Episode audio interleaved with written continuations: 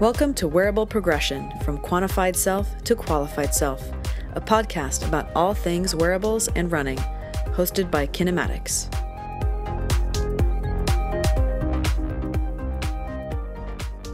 Welcome, everybody, to another episode of Wearable Progression, where we talk about all things running and technology. We're really excited to have a fellow podcaster on the line today. We have Tina Muir, who many of you are probably very familiar with. She's the host of the Runners Connect Run to the Top podcast, which was recently named by the Washington Post as one of the best podcasts to listen to while running. Tina is also a Saucony elite runner, Runners Connect community manager, and blogger who writes to help runners feel good about themselves and their runs. So, welcome, Tina. We're so excited to have you. Thank you so much. I'm really excited to be here. Yeah, no, we've uh, listened to your podcast for quite some time. And so to have you here with us is I think we are probably the closest thing to a celebrity that we've had on the podcast. So we're excited. And from Kinematix, we have our CEO, Paulo DeSanch. Hi, Paulo. How are you? I'm okay, Angela. It is a pleasure to be uh, on your podcast again. So, Tina, why don't we just get started? I mean, I'm hoping that all of our listeners know who you are anyway, but for those who may not, um, tell us a bit about your background and you know how you started running, and and then how you ended up hosting your own podcast. Yeah, yeah. Well, I mean, you obviously mentioned quite a few of, I guess, my I don't know, credentials before I uh, started talking here. So you've got, you know, kind of a gist of it. But yeah, I'm hoping most people have seen or listened to my stuff because, uh, you know, I really try and reach out to people. And um, it seems like a lot of the people who are interested in Runners Connect are kind of the same kind of people. So hello, if I do know you already, or if not, um, nice to meet you. But yeah, I guess so. Yeah, as you mentioned, I am an elite runner, but I was not always that way. I funny story, I guess, to start, so people can kind of see um, that. As you mentioned with my blog, I try and be real. But when I actually first started running, I hated it, like to the point where um, when there was tryouts for my high school team, I hid in the bathrooms so I didn't have to do it because I didn't even want to entertain the idea of being on the team. Wow.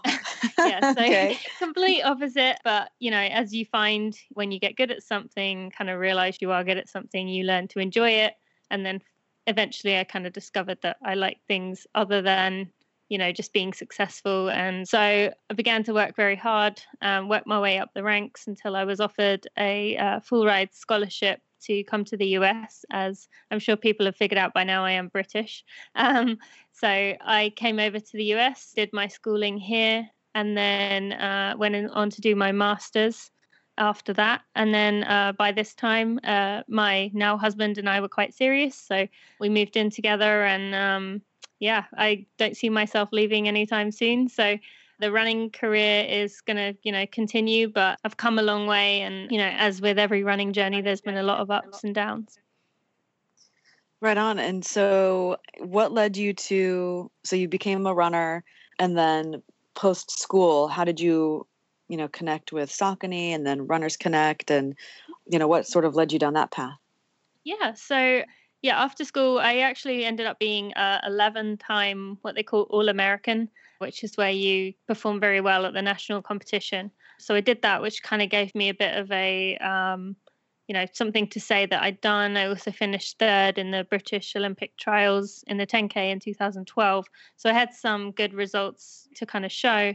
Um, and I started reaching out to some companies who did do post collegiate opportunities, but unfortunately, most of them were like, no, I'm sorry, we can't offer it to international. You have to be American, which I completely understand. And so I kind of started reaching out to the companies themselves. Thankfully, Saucony uh, has a program called the Saucony Hurricanes, which is where they work with um, post collegiate.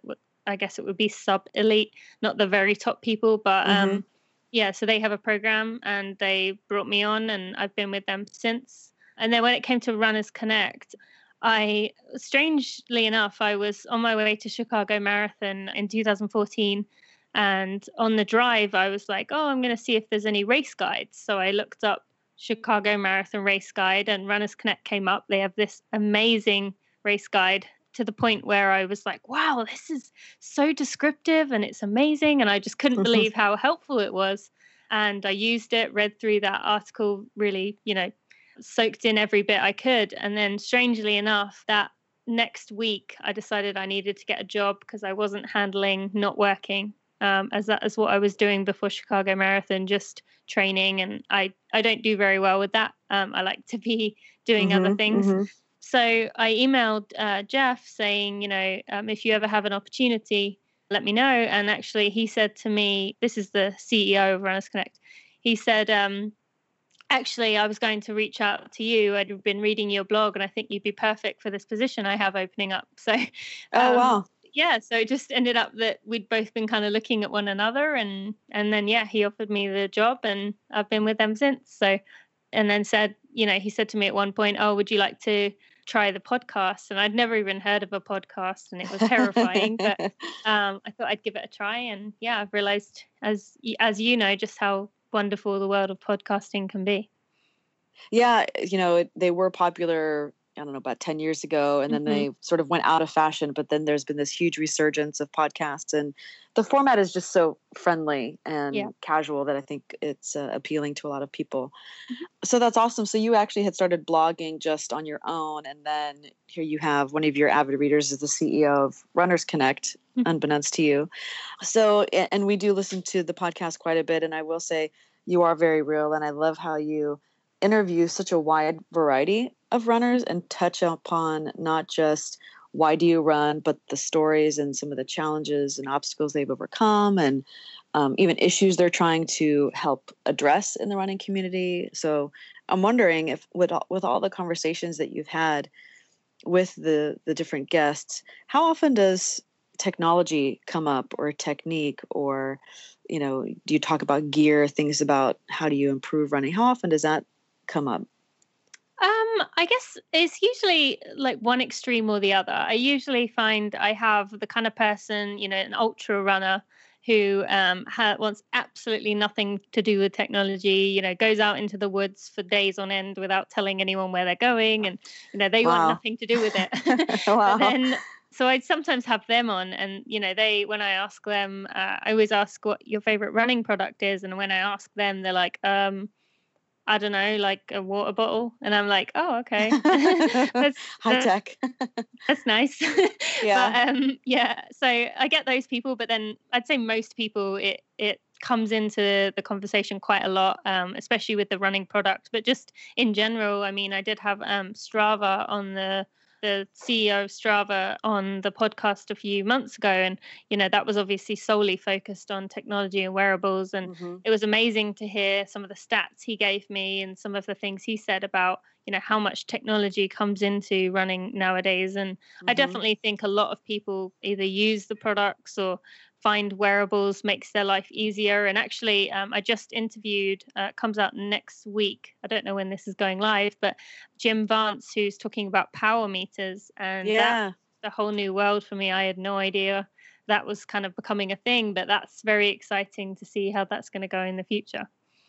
Yeah, we've we've actually interviewed Jim on our podcast as well. Mm-hmm. He um, had some great uh, stuff to say about the use of technology, especially with youth runners you know, and being able to track their growth, you know, as they get bigger and older and their body changes and actually being able to use technology to help track that and, and better recommend um, the right training plan, you know, as they their their mechanics change. So what's the what's the general sentiment that you feel or that you kind of that's in the community, whether it's your guests or just people that you run with, you know, other runners that you talk with, in terms of are people skeptical? Are they, you know, okay, everybody's using a smartwatch, but then where do they go from there? What's kind of the general sentiment amongst runners uh, when it comes to technology, do you think? I would say overall it's very positive towards people love the technology. I know especially the listeners are, you know, huge fans of it you know love analyzing the data. I mean there's very few people cool. out there other than the you know the ultra kind of um, extreme people i mentioned who don't come back and you know upload to either strava or one of the other you know companies um, websites or you know upload to instagram and twitter. And you know we're so connected right now that i think these wearables and this, the technology makes it so easy to just um, you know show what you're doing. And i think I think it enhan- enhances it because it allows people to kind of stay motivated and kind of Mhm. keep keep track with their um with their own running and kind of show you know it just gives you something to kind of uh, be be accountable for because you know you're going to kind of share it and you know I'm I'm guilty and I'm sure everyone else is of you know even being in a in a run and thinking oh I wonder what I'm going to put when I put online when I get back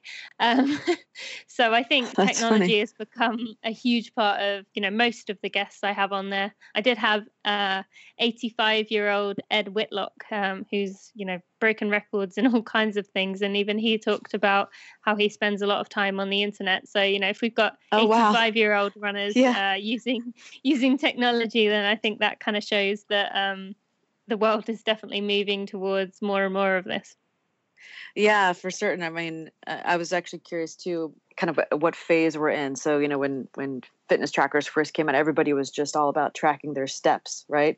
And so now there's so much more that we can measure. What seem to be the most important parameters that runners are measuring? Is it pa- uh, cadence, pace, or cadence? Are they, you know, really are they setting goals for themselves, or they're trying to become faster, or uh, what are some of the things that that you think people are measuring the most?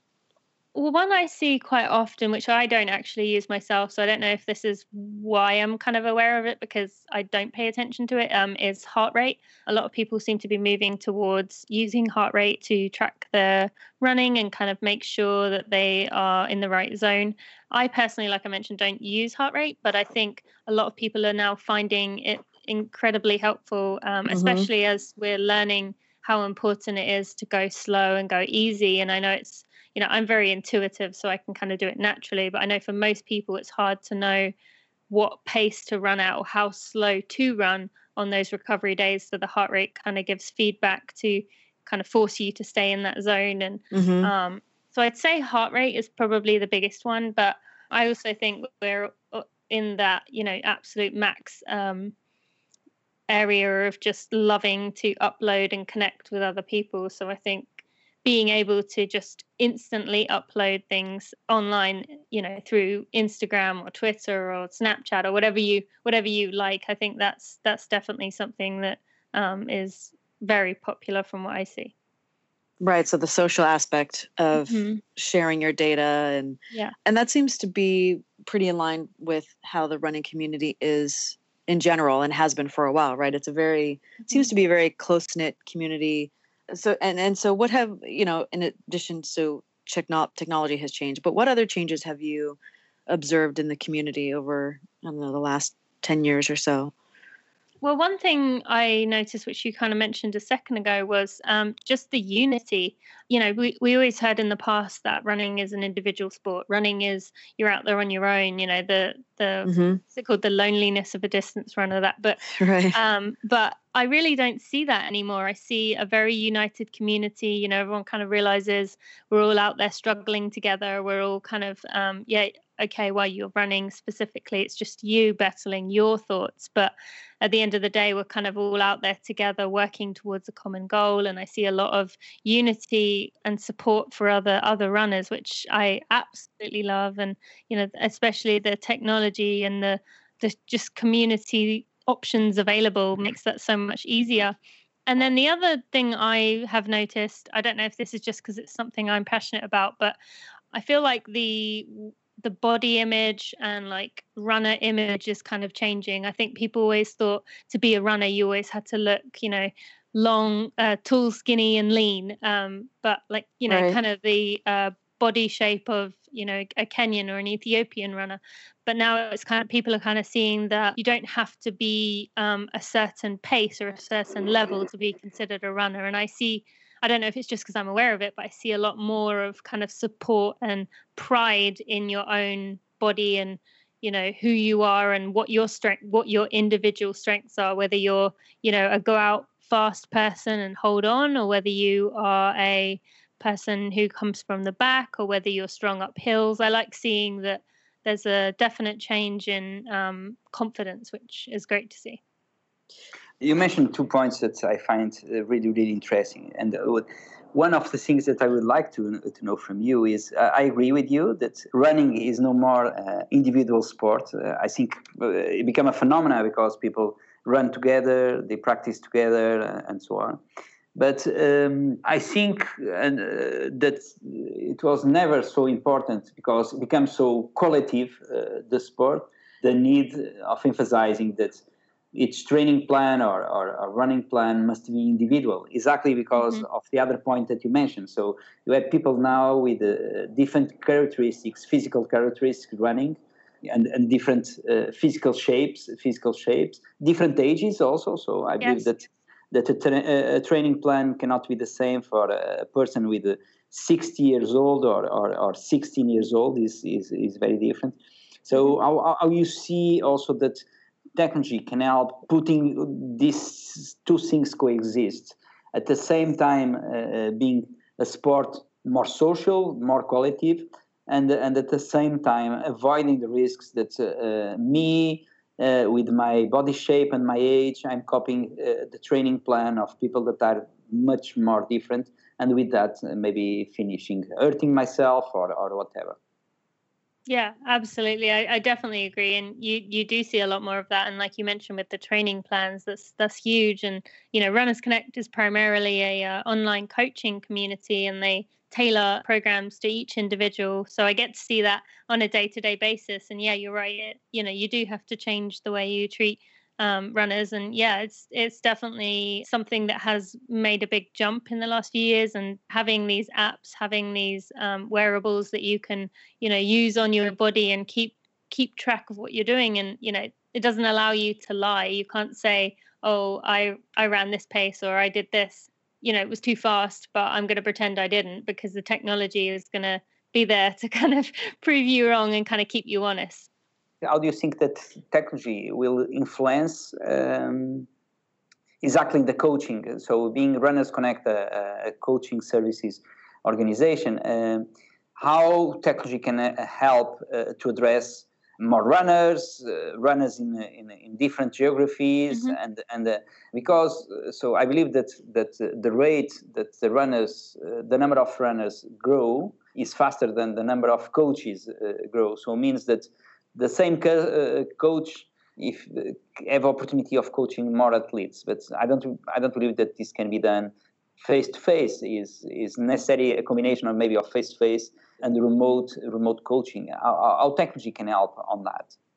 Yeah, I mean, uh, Runners Connect is definitely kind of embracing this in that, yeah, we have people from all over the world in as our athletes, and there's a the big part of it is runners connect as in um, people are connecting on this community and every day the runners from all over the world or ages or training plans different levels different paces different experiences all kind of upload their data straight to this online uh, forum and kind of share how they're feeling, share um, their actual stats, and then how it compared with how they felt. And you know, they support one another and respond. And within minutes, they're getting uh, you know different compliments and different responses. And I think, and then it, you know, that technology, the coaches can kind of look at how their training is going and seeing maybe they've had a few days where you know maybe a week in a row where they've complained that they're feeling tired. So then the coaches can then make an adjustment and see that you know they need to back off or they can see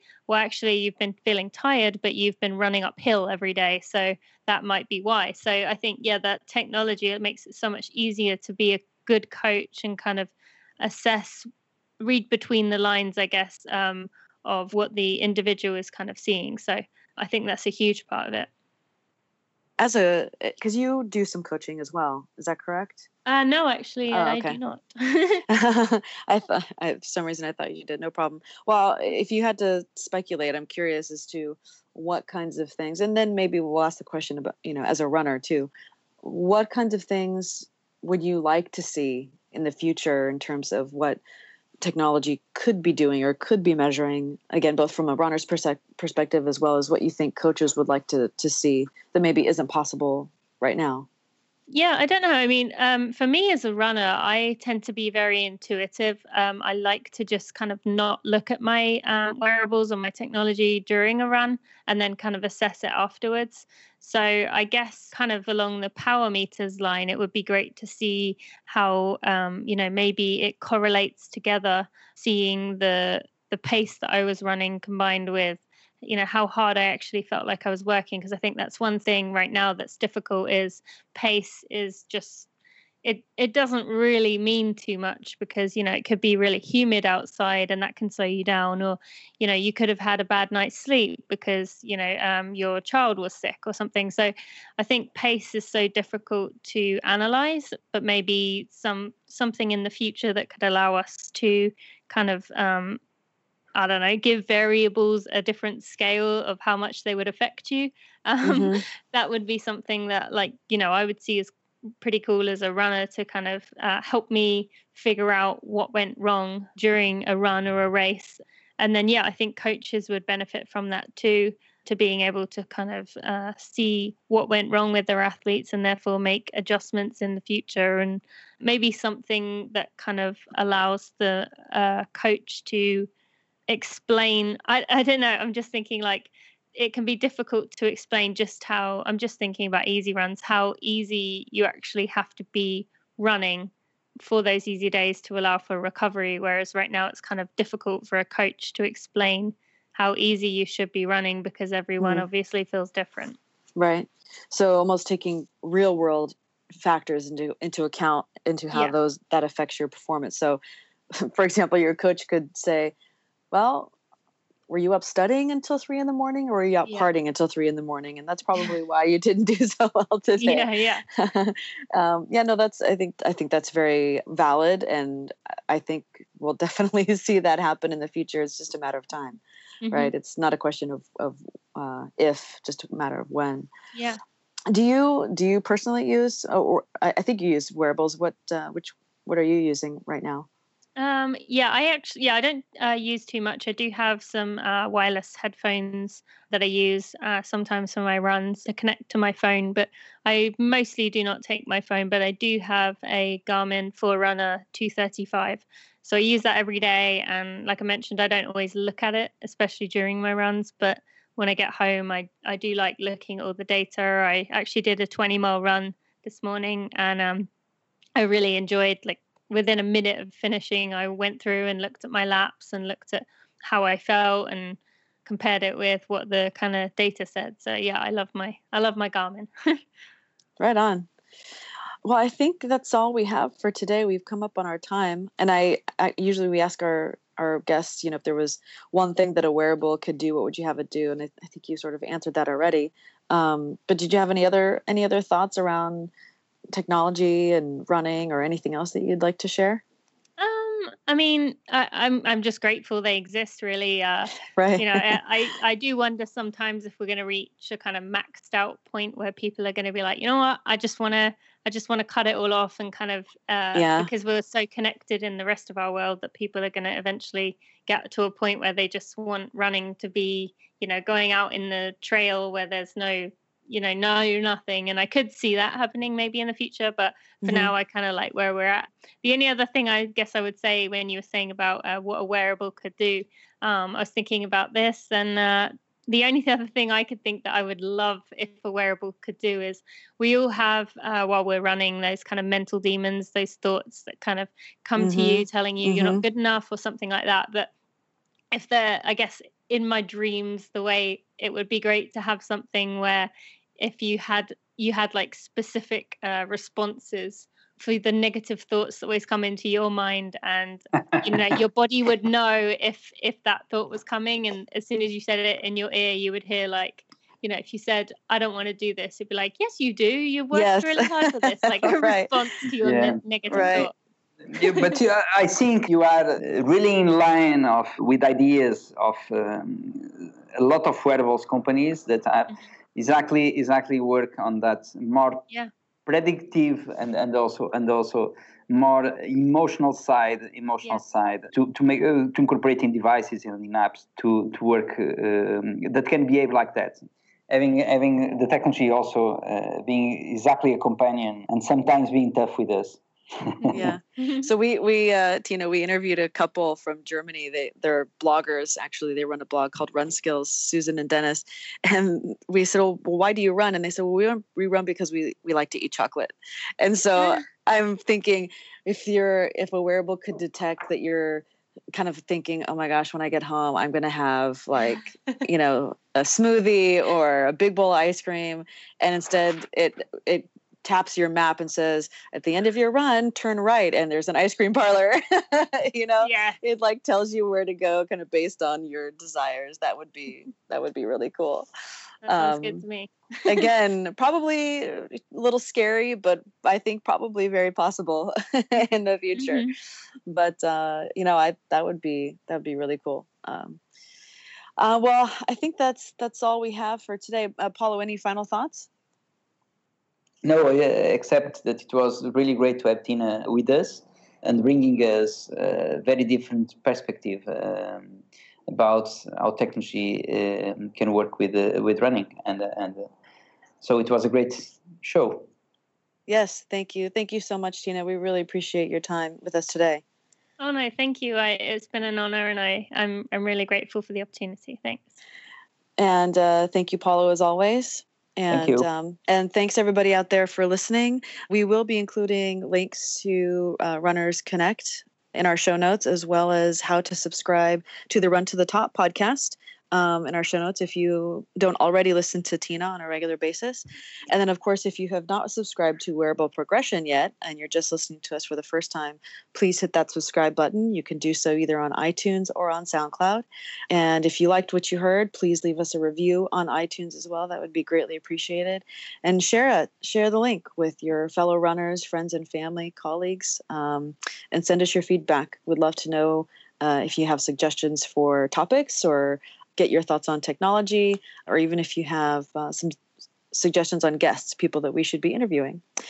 And with that, I will say until next time, everybody, stay tuned. Thank you for listening to the Wearable Progression Podcast. To learn more about kinematix and how better information can make you a better runner, visit www.kinematix.pt.